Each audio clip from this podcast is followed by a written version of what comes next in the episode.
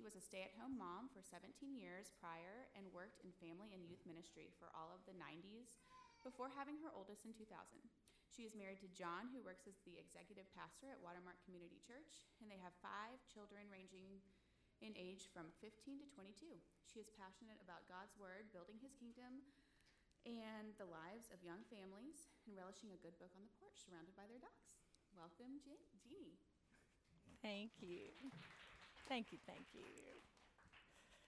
So fun. I got to know Caitlin. We were giving a wedding shower or baby shower for one of our dear mutual friends. And you'll get to the point in life where you start to cross paths with the coolest people in celebrations, right? Whether it's weddings or whatever. This is my little toolkit. So you'll see it. It was actually, it's covered in my dog's hair, but it is um, my sweet mother in law's book. And I love daisies. I grew up out in the country, a town of 600 people. Got to go to Nashville to college and ended up after college in youth ministry there for 10 years. And the guy that I worked for talked about this John Cox all the time. He had led him to Christ when he was 16, and John was just going gangbusters. And John loved to read, and we, I love to read. And so almost every good book that John would recommend to the guy who led him to Christ, who was my boss, the youth pastor, we would read. And so I got to know my husband through books, and I just fell in love with him. The only picture I'd ever seen of him was a um, picture of him in a bandana covered with flour at a game at camp. So that was my only visual. So contrast that to how you get to know people these days, and you can basically see their whole life history on pictures. But I loved him because I loved his heart, and I loved what he was doing, and he loved to read, and I loved to read what he um, sent to us. And my favorite quote from the book that John gave me, um, he had us read The Making of a Leader. Um, and you are all leaders, and you are the little CEO and CFOs of your home, is methods are many, principles are few. Methods always change, principles never do.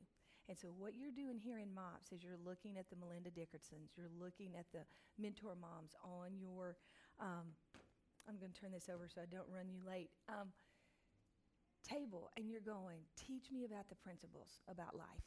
And today we're going to talk about the principle of contentment. Now, I am not native to Dallas. Raise your hand if you were born and raised here in the Park Cities. Hallelujah. I am with my people. I was not either, okay? And so it's so funny that those of us who are here kind of are we're looking for connection. We're looking for ways to belong. I don't know if any or all of you go to Park Cities Baptist. I know I was involved with the MOPS at Northwest Bible, and it was my sanity. All the girls on our street built our houses and had our babies together over in East Dallas. A friend told us about MOPS. We came, and we didn't have the benefit of the every two weeks. I think Caitlin said you guys go every two weeks, but we were once a month. But I can remember craving and longing for and not being able to wait for that time. And that really bonded our um, friend group together because we were able to say, what are the principles that we want to live by? So, not being native to Dallas, grew growing up in a town of 600 in Tennessee, moved here, thought we'd be here in Dallas maybe two or three years. And my husband was Navy, so we were either going to go coast to coast or somewhere fun with a nonprofit. And here we are 25 years later. So, about um, 16 years ago, we decided school was kind of, um, you know, we started coming to Providence even though we were living in East Dallas. And um, we were helping start a church up in Frisco, and I felt like we were triangulated as a family. And so we started looking at maybe moving out to Rockwall Heath, him working with Lake Pointe there, um, moving into the Park Cities, moving up to Frisco. And when he did all the math and we knew we wanted to stay at Providence, um, we landed on the Park Cities and I was pregnant with a fifth child, sitting in the bathtub. I hit 200 with every child. And so I was over in East Dallas, and he had gone away for a 24 hour just pray, seek the Lord's face. What are we going to do? Is it going to be Rockwall? It's going to be Frisco? It's going to be Park Cities? And he came down, and you're a bunch of moms, so you understand this. It's small bathroom. He sits down, toilet closed, on the toilet beside me, and I'm in the tub soaking because I'm hurting. I've been chasing the four kids. We had five kids under six years old. And every 18 months, something happened, girls. I'm not sure what. And so the, he looks at me and he goes, You know, I've landed on the Park Cities. And I just start crying. Okay? I am not a parky. I'm sitting beside his boss at a basketball game um, literally two weeks ago we have this fun, laugh out loud conversation about all the crazy that's going on in our world and um, in my house, not just the world. And he goes to work the next day and he goes, I just love your wife. She is so not a parky. And I'm like, Yes, yes, that's right. And that has continued to follow me. So this is who you're hearing about contentment from today is not a parky, okay? And learning how to to wade through the um, cesspools of comparison, right? Competition, and trying to find contentment in the lot that you've been cast. Now, you may not be living in the park cities either, and there's nothing wrong with it at all. It's in every neighborhood in America, every neighborhood around Dallas. That's why I carry the cup from four years ago. Our soccer mantra was stronger together, and you are stronger together. So let me pray for us and let us dig in. That's a little bit of a window into the crazy woman that you're going to be listening to today. Lord, thank you so much for these moms who have carved out time to be here and to figure out what the principles are from your word and from your truth about how they can grow content in a world that just um, begs, bribes, and um, just herds us towards competition and comparison. Help us to walk away with something from your word today that um, leads us to a place of contentment, Lord, because you are a rest, you are a confidence, you are a hope, and we come to you um, just in faith, hoping that you would do that. In your name we pray. Amen. Okay, so I may or may not use these slides. Caitlin asked for them, I sent them to her. I'm going to start with that just because, you know, you look kind of professional if you have a PowerPoint. And so I do preschool all day long. So I just did a whole thing on prayer in my jammies and how you pray to God through every aspect of your day, 9 to 12. On Saturday, that's a lot more my jam. But I did fix my hair today, which is not normal. So you feel special. and you, um, I do want you to have hope that there will come a day when your hair will get fixed and your, you will actually um, want to wear the outfit you're in. It won't, you won't have been in it for three days um, straight, just hoping no, you don't run into anybody you've seen before. But I have decided there, I can do one of two of three things in the morning. I can work out or get ready. I can work out and have a quiet time. I can have a quiet time and get ready. But all three of those rarely ever happen before the kids have to leave the door. So, this is a Bible I've had since college, and I continue to use it because I want you guys to have a visual of the secret of contentment is you are on God's game plan, not your own. And the world does have a game plan for you. In Genesis 1, you see the absolute first case of FOMO ever. She's got the perfect body. She has the perfect man. She has the perfect place to live and the perfect job. She's been given a commission, the first great commission rule, subdue, fill, multiply. She's got her game plan. And the voice comes along and tells her it's not enough. You're not enough. So God is withholding from you.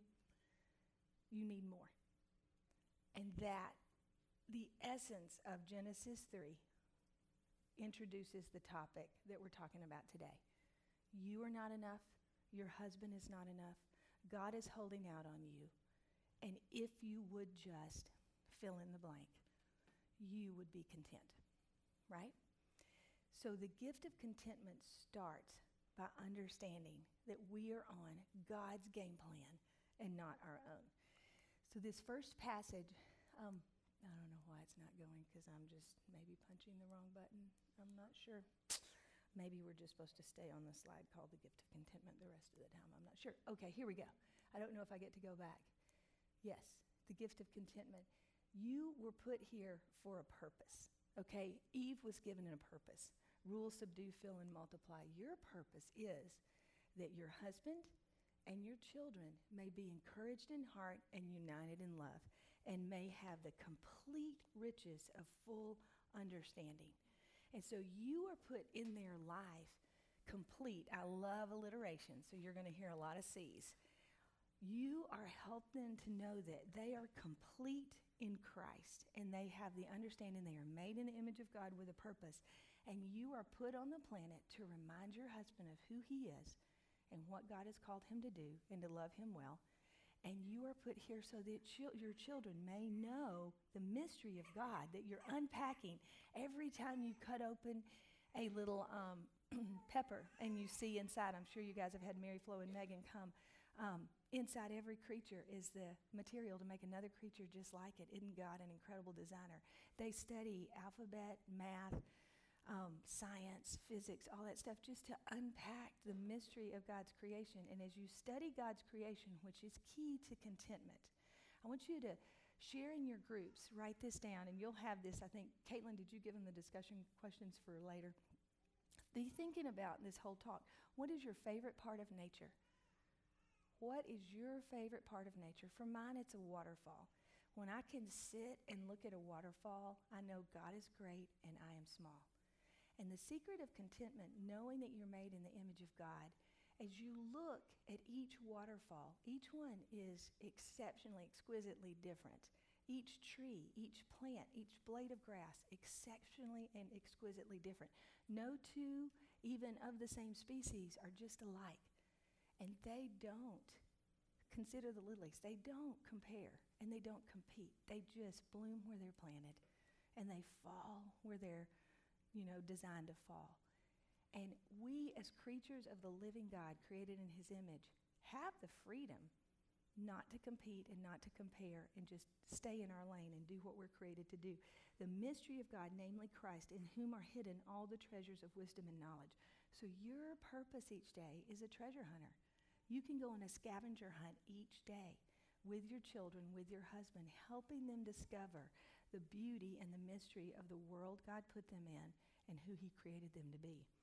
And so, if you you can find contentment by knowing, as simple as it is, that's your purpose, is helping them discover themselves in the image of God. In Titus 2 1 through 13, we learn to be content with God's game plan. So He's given us a purpose to help them be complete and to know the mystery, which they've been entrusted to, and then our purpose, it says, for the grace of God has it, that brings salvation has appeared to all men.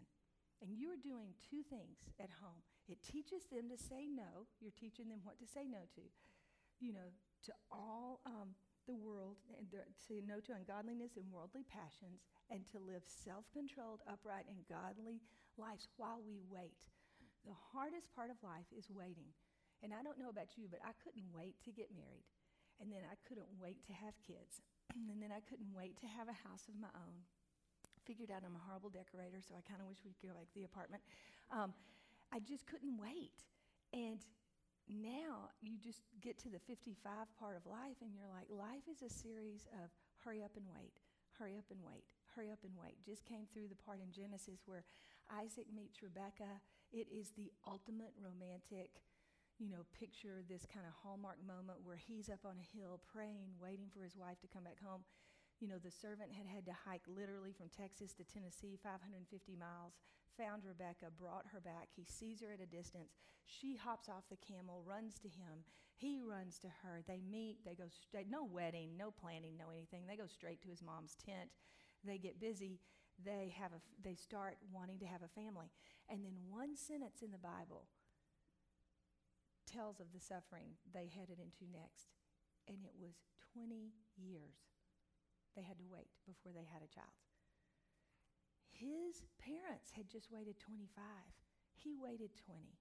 And if you really look in the Bible, you see life is a long period of waiting. Children of Israel had been in captivity 400 years. That was prescribed when God made the promise to Abraham. They had waited 400 years in silence before Jesus, the promise was fulfilled. Life is a series of waiting. And so you want to teach them to wait well. And there is, move on to your bar method class in just a few minutes. I just want you to think about this every time you work out. There is a weight to waiting, right? You can hold two 15 pound weights for a while, but if you're carrying them to the car and somebody starts talking to you and you're sitting there going, I just did Camp Gladiator, I just worked out a, I really got to put these down. There is a weight of waiting. It gets heavier and heavier, and that's where the grace of God, you need Him to undergird you. You learn to wait for what? The blessed hope, the glorious appearing of our great God and Savior, Jesus Christ, who gave Himself for us to redeem us from all wickedness and to purify for Himself a people who are His very own, eager to do what is good. So you're teaching them to wait not on, I mean, Melinda and I were talking about what our kids going to do next year Not on the college acceptance, not on the date that you want to go to homecoming or prom, not on the husband to finally ask you to marry him. You're waiting for Jesus to come back. So the secret of contentment is knowing your purpose here is to help them unpack the mystery, and then your his game plan is he came and he's coming back. So you got to look at the long term. You've got to get your eyes up off the immediate. Are my kids going to get into the right day school? Is my husband going to get the right job? Are we going to get the right house? Am I wearing the right shoes with this outfit? I mean, you know, is this the right hair color? Should I go a little lighter? Should I go a little darker? I mean, crazy. When I first moved here, my mom had said she would pay me if I would get my hair highlighted for my wedding. And I'm a natural kind of girl. I'm like, nope, not doing it, not going there. I get to Dallas, everybody colors their hair, right? And I start getting my wedding album pictures in because it took a lot longer. Nobody uploaded them on anything at that point in time. And I just see how dark my hair is. And my mom was right. My hair even looked darker in the pictures. I thought I had blonde highlights because I was outside a lot in youth ministry. I did not. Um, and I'm like, wow. So what do I do? I go to Walgreens and I get the little L'Oreal bottle. And I quickly, within six months to a year, had really orange hair. and it looked good to me in the mirror, but again, mirrors are deceptive. It was orange. And it was not until you go to Eckerd's then at the time, Walgreens, get the pictures back, I'm like, oh my gosh, my hair's orange. And so roll it forward for the next, you know, 12, 15 years really. I am still struggling with the whole hair color thing. But my kids are at Providence. My third is in eighth grade. And I'm tired of the orange. I'm tired of trying to find the balance. Okay, so I've tried and not succeeded and did let the hairdresser do it for a while. Didn't like that. Kind of turned ashy. I'm like, I ah, just, L'Oreal's fine for me. We're going to find that golden blonde somewhere. And so I go to Aveda because that's $20 and you get your hair, head massaged. It feels incredible. The smells are awesome. Your phone doesn't work because you're down in the basement. And I had a, a, like a 12 o'clock appointment, headed to 2.30 carpool, um, just having a spa day, right, for $20. And so I sit down in the seat of a girl. You know, it's just kind of blind luck when you get there of whoever's training that day. And she is this sweet Hispanic girl with white hair, the color of your jacket. And I'm like, hmm, ah, I, okay, I hope this is going to be good. Her first question out of her mouth is, Do you know Jesus? I'm like, Great, no evangelism today. I can check that box. She knows Jesus. She's going to tell me about him. I can just relax and get my hair cut, right? And so I said, Great. So she tells me her story. She'd been in jail, seventh child, six brothers felt like she was going up the river and she had her Bible open on her lap and, like, God, I'm really ready to turn it back over to you. Just let me go. She goes before the judge. The judge, out of the mercy of his heart, no good reason, looks at her and goes, Do you want a second chance? And she's like, Yes, I want a second chance. And he's like, Don't do it anymore. It's like Jesus and the woman caught in the act of adultery. She's like, I won't. He's like, What have your parents always wanted you to do? And she's like, Get a job. He's like, Go get a job. So he lets her free. He cuts her loose. She goes home. Mom and dad are ecstatic. She goes to Aveda. Always wanted to cut hair and do makeup. That's who's cutting my hair. I'm like, it can't go any better than this. I mean, this girl is on fire. And so um, I said, look, her name was Giselle. What is, what do I need to do to get rid of this orange? Because I know clearly she's into hair color because her hair is white and I know it was naturally black. And she said, um, she said, well, if you go pixie today, you can be rid of it. And I kind of always liked the Halle Berry look. I'd gone Meg Ryan for most of the 90s. I was, I was, I was ready, right? Because I was just done with the bottle. So I'm like, let's go. Well, about every two cuts, she kind of steps back and takes a moment, and then she cuts two more links off and steps back and takes a moment. Well, it's getting to be like 2 o'clock. I got to get to carpool. My phone's not working. I can't call in a favor and say, please pick up my kids because my phone's not working. So, about halfway through this process, maybe two thirds, I go, Giselle, this is taking a little bit longer than I planned. And if you do go to Aveda, leave two hours because they have to get checked and they have to have their professor come and stuff. So don't just think it's an hour haircut. I'm like, I'm going to go to carpool and then I'm going to come back. So I get out of the chair and I get in the car. And I'm driving to Providence and I go through carpool line. And the eighth grader gets in the car and she looks at me and she looks forward and then she looks out the window and starts bawling. and I'm like, honey, what is it? And she is a soccer player and she's like, you look like Abby Wambach.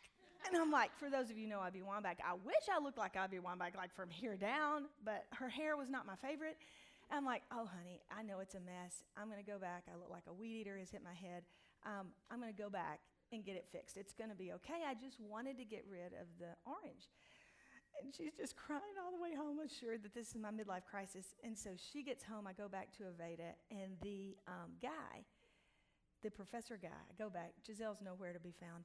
And he's like, Oh, I'm so sorry. She had a stomach bug. She went home. And I saw that going down, and I just have to let you know I'm so sorry. I'll do my best to clean it up. And I'm like, Okay. Last haircut at Aveda, girls. Haven't been back since. I'm like, it's a good deal only if you're getting a trim and you really want a good hair massage. All that is to say, I was trying so hard to fit in, and my kids are looking at me going, What are you doing? You're, you're just all over the place. And don't get your hair cut pregnant ever. Don't change hairstyles. And number two, what are we doing? You know, who are we trying to please? And who am I going after? And what am I aiming at? And I, I tell you that because the whole I wasn't waiting well. I didn't want to wait for that hair to grow off and the decision that I'd made just to take its natural course. I'm hoping now that I get natural highlights and go gray. I've got a spot of gray coming in the back. I'm like, why won't it just come in up here and then I'll never have to worry about highlights again? It's not happening. I'm still waiting on that day. Run into my friends all the time who have this pretty natural gray coming in their hair. It looks like highlights. I'm like, nope. I'm still waiting, girls. The hair has not yet emerged. Um, that is all part of God's game plan.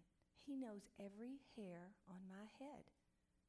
He is familiar with all my ways. He created me. He knows me completely. So whether it's your hair that you're struggling with, your house, your husband's, your heathens, your own heart, He's got you and He made you and He's got a plan and a purpose for you. And so just learn to be content and don't make spontaneous decisions. Call at least three women in your life who know you well and will speak truth to you before you go and decide to do something like that. And maybe even ask your husband and your children. That would be really wise. So, once you get to the point of being content with God's game plan, He's got you here waiting, is how He makes you strong. Lifting weights is how your heart and your mind and your, bo- your body get strong. You don't get stronger without stress, okay? Stress makes you stronger. The weight of waiting, the weight of staying in a squat. Have you guys heard that song, Sally Down, Sally Up, Sally Down? We played it at First Friday, which is our version of Parents' Nights Out for families with disability. Um, on Friday night, and one of the guys, we were waiting for all the groups to get in. He's like, Have you heard Sally Up, Sally Down? And it's this song that you can put on with your kids at any point in time and do a wall sit or squats or planks, whatever. And it gives you kind of a timed thing and counts for you. It's so much fun. The whole room was having a blast. But I thought to myself, That's waiting. You're learning to wait well together in unison and, and really hold a squat or hold a plank. Waiting is a part of the deal. And that robs us, okay? Not knowing our purpose, which is our purpose, is to be complete and to make the mystery known. Not knowing waiting is part of the process and it's part of God's plan breeds discontent because we don't want to wait. We want to hurry up. We want a fast fix. We want instant everything, Instacart, insta everything. Doesn't work that way. That's never been God's way. Waiting is part of it. Hence, Isaac and Rebekah, Abraham and Sarah, 400 years for Jesus. You see it all through Scripture. So the next part is learning to be content with the position He's given me on His team. The most productive study, the most effective paradigm shift I've ever done came through doing a study called The Five Aspects of Woman. And it's a study, it's the most checked out and read um, thesis at DTS ever. And lady who did it back in the 70s, 80s, it was her kind of opus, how do you say that? Opus magnum, opus, so whatever. It's her, the height of all her learning as being a missionary, a pastor's wife. And she went through scripture and she combed through and found the five things that a woman, 18 to 88, married, widow, widowed, single, is supposed to be.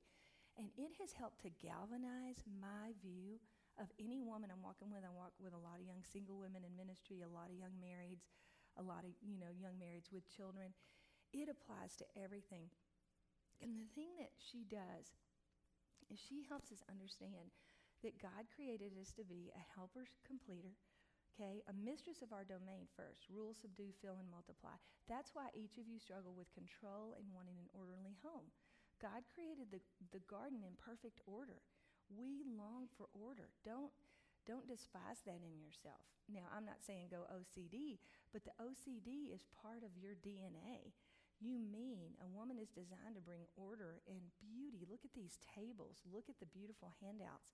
A woman is designed to bring order to a situation, order to chaos. A woman is designed to be a helper completer. We were not called to run the world, but we are the height of creation. And it is not good for man to be alone. It is not good for a boss to run a company by themselves.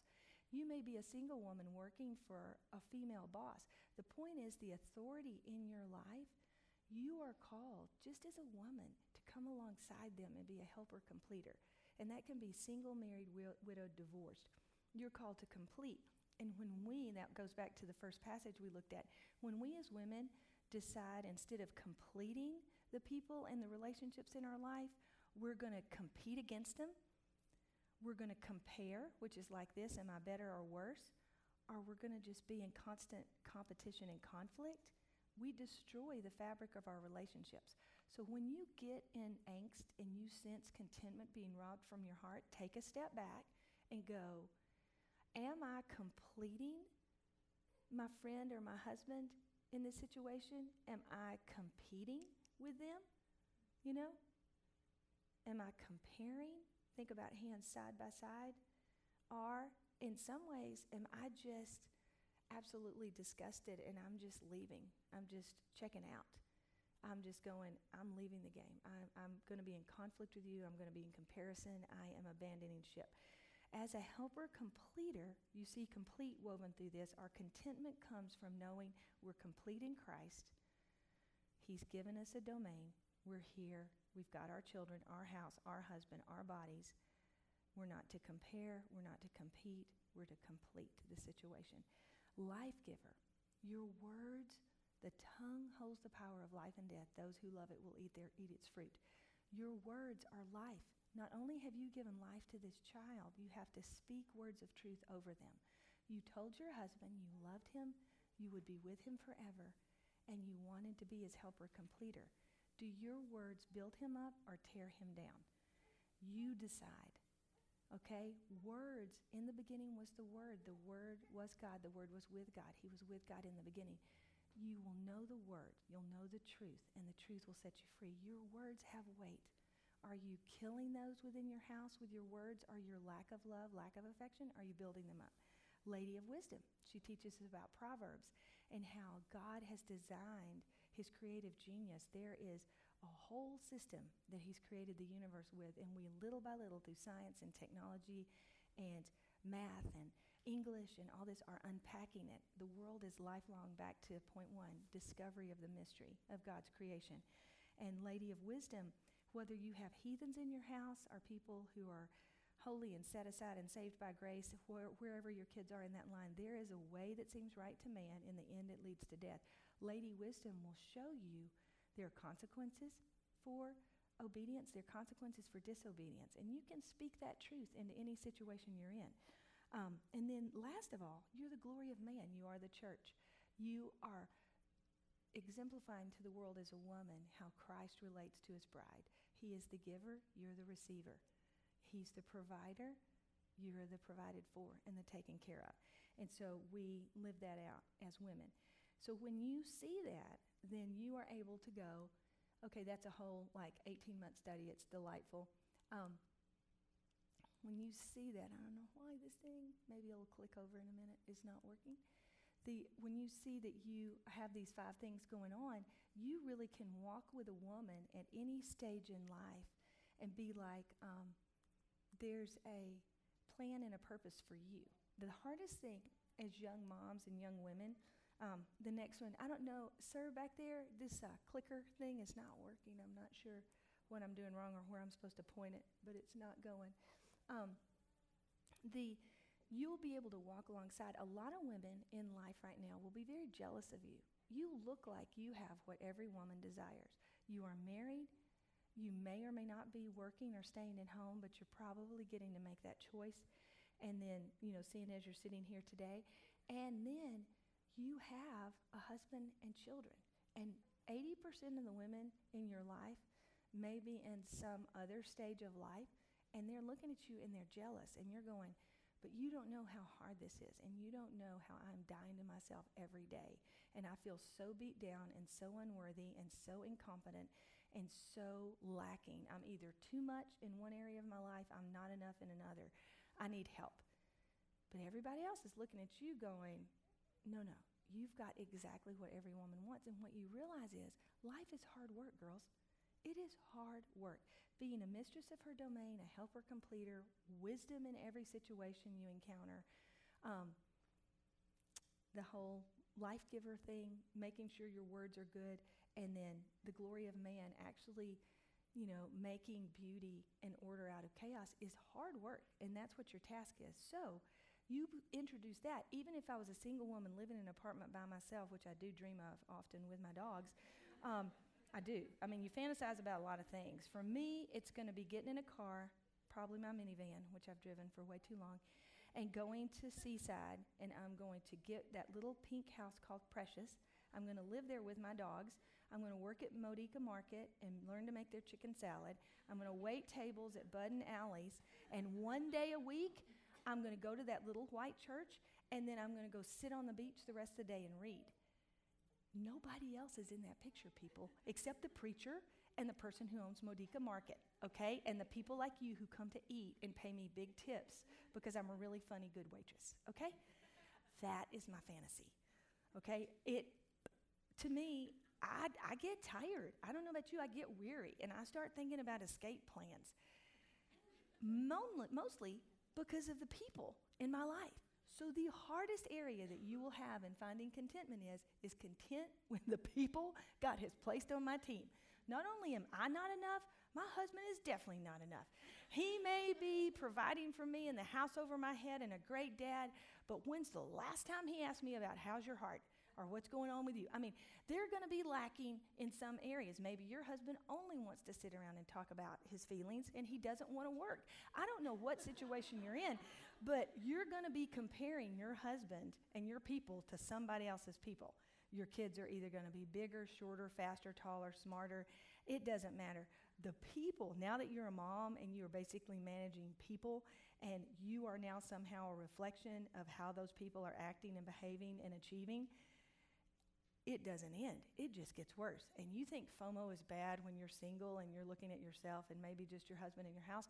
Introduce children into that equation. So then you have to go, okay, how in the world am I going to not just sit and tear my people down with my insecurities? It says, a wise woman builds her house, but with her own hands, a foolish one tears hers down.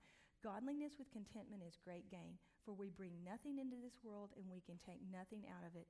But if we have food and clothing, we'll be content with that. This is where creation comes in. You are at a stage in life where you can probably afford the time to take a walk every day. Go back to that piece of creation that we talked about in the beginning and you'll talk about in your discussion groups. What piece of nature speaks contentment to you? For me, it's waterfalls. Not a lot around Dallas. I can find them on the internet. But usually a bathtub will do.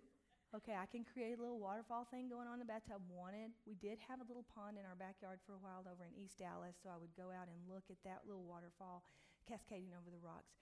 And it would tell me, God is great, I'm small. He is King and Lord of all. You are wise in all you do. Lord, I put my trust in you.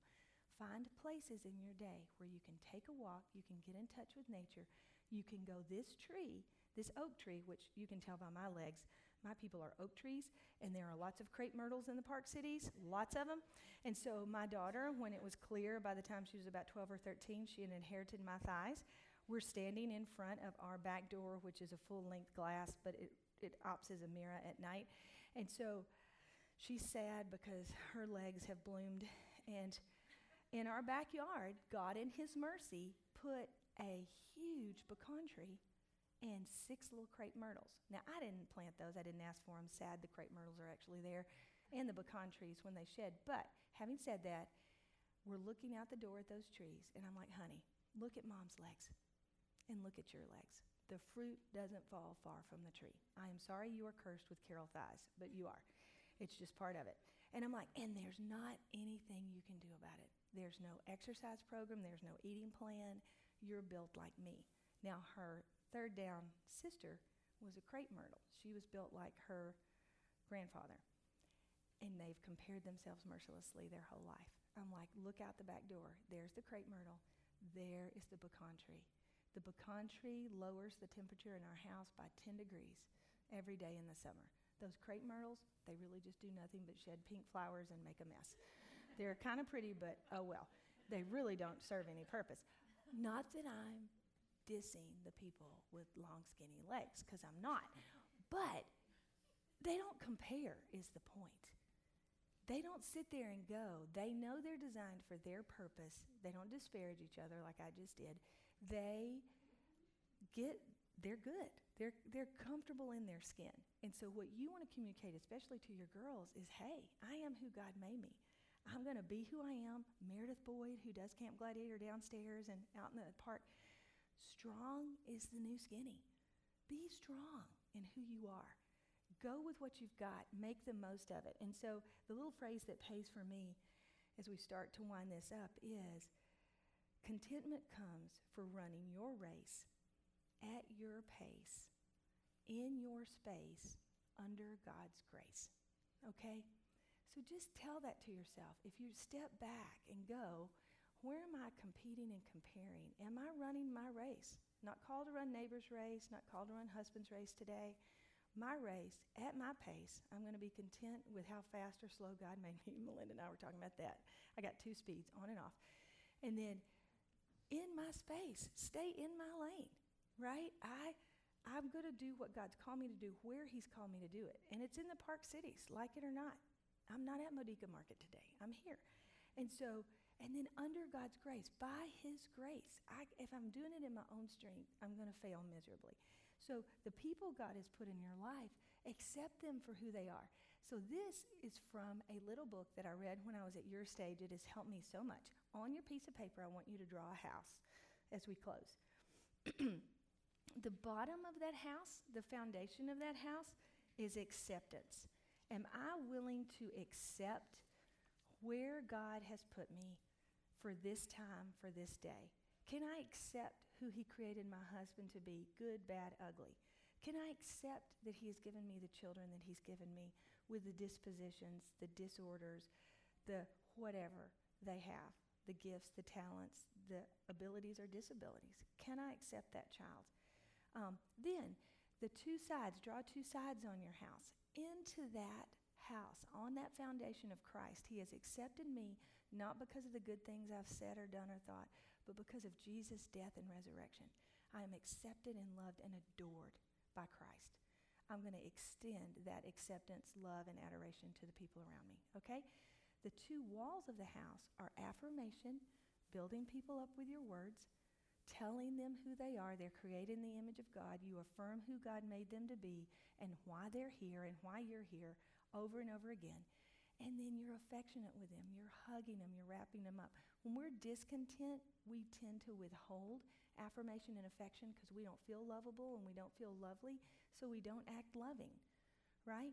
If the two walls in your home have got to be I see you, I love you, I'm for you. You are perfect just the way God made you. And then affection, holding them up. It says, Do not withhold love from those who deserve it when it's in your power to act.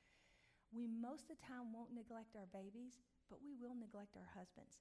There are four greetings a day that will tell you if your heart is in a place of resentment or acceptance of your husband. Can I kiss him in the morning when we wake up? And I'm not talking about a kiss that leads to something else. I'm talking about a, hey, I love you, good morning. Glad you woke up. The second one is as he leaves for the day. I'm glad you're leaving or going to your office for the day, or I hope you get a job, whatever you're saying to him. But I love you and I accept you and I'm for you. Hug and a kiss. When he comes home into the chaos that abounds, stop what you're doing, give him a hug and a kiss, wrap him up, and say, I'm so glad you're home. And I just said that because Jeannie told me to, but I really am. Um, then don't tell him that part. And then the last thing is before you go to bed, a hug and a kiss. Wow, what a day. I love you. I'm so glad we're in this together. That will tell you if you're in a place of contentment with your husband. If you're not able to do one of those greetings, it means this is another talk. There needs to be an inventory taken of resentment and regret and how God's redeeming it, but we'll talk about that next time. Um, that is the affection, the affirmation. Then, especially with your kids, you're going to have the roof of authority and accountability. But too many of us start parenting with hard lines of accountability and authority. We haven't made the child or the husband feel accepted. There's no affection and affirmation. And then we try to layer on all these rules, these do's and don'ts, and you've basically got to live up to my expectations. That roof caves in because there's no foundation under it. So when you are getting nowhere with your children and your husband, step back, go have uh, clearing the clearing the slate. I'm loved and accepted by God just the way I am, and you are too. Say I'm wrong and I'm sorry. Please forgive me. Let's have a do-over. Build up those walls of affection. And, it, and um, this is not mine. This was somebody whose name I can't remember, but it's really good. So don't say Jeannie made this up because she didn't. Of acceptance, um, of aff- affirmation and affection. And then the roof of, hey, how do we need to behave in this situation? What do we need to do to go forward comes. So, wrapping up, um, contentment, the Philippians 4, God's place for me on the planet. Um, I have learned the secret of being content in any and every situation, right? I know the secret of having plenty. I know the secret of being in want. Whether well fed or hungry, I can do all things through Christ who strengthens me. Know that that last verse that we take out of context all over the place has to do with contentment. Can I be content with having everything I want or nothing that I want? You have everything you need according to God's riches and promises in Christ Jesus. Live there. Um, the secret of contentment is, is knowing, well fed, hungry in any situation, you have Christ and you can do anything He's called you to do that day, not tomorrow. His grace has covered the past, He's got the future. Stay in today. And then His playbook and perfect timing. This is the bath time thing. This is last. This is what I did on Saturday morning. Every mom needs to know it. Every day, if you got up and took a bath, and put on the same dirty, nasty clothes. After 365 days, would you smell good or bad? Really raunchy. If you got up and never took a bath and put on a nice new pretty outfit from Target every day for 365 days, would you smell good or bad? Bad. There is two parts to your day that every child, every person in your in your day will go through multiple times a day. When you go to the restroom, it says, in regard to your former way of life, put off your old self, which is being corrupted by its deceitful desires, be made new in the attitude of your mind, be transformed, and put on the new self, created to be like God in true righteousness and holiness. You teach your kids every time you go to the bathroom, out with the old, in with the new. They're sitting there, captive audience, for just a minute, and so are you. I have my Courage to Change and my anxiety book in every bathroom. You do go to the bathroom, I know you do. Reset your hearts and minds. Be transformed. Have the Word of God. Have praying the Scripture for your children. Have something in there that's going to renew you and transform you. And go, God, I have screwed it up. I need a timeout. I took myself to the bathroom. I need a timeout. And teach your kids to do the same. And then what can wash away their sin? Nothing but the blood of Jesus. Forgiveness and flush. He's, it's gone. It's out with the old. Be transformed, stick a new verse in there. That's also where I kept, when I was at your stage, Wise Words for Moms, that little calendar that Ginger Plowman put together, who wrote Don't Make Me Count to Three. I kept that calendar in the bathroom. And when I was trying to decide what exactly to address before I disciplined them, she just has you use this passage and pick one thing. What am I trying to get the child to put off? We're flushing that down the toilet. I'm going to transform you. I'm going to lay, hey, um, do not return evil with evil, but with a blessing. You know, whatever verse I'm going to lay on it. And then put on the new self. It says, put on the new self, created to be like God in true righteousness and holiness. What am I going to walk out of this bathroom having adjusted? Not just my hair, not just my lipstick, my attitude and my actions are going to change. So that's a little microcosm. And at the end of the day, that's where you take inventory in the bathtub with them. What are the things you thought and said and did that were you needed to put off were not God's? How can you be transformed? Lay some truth and some wisdom into that.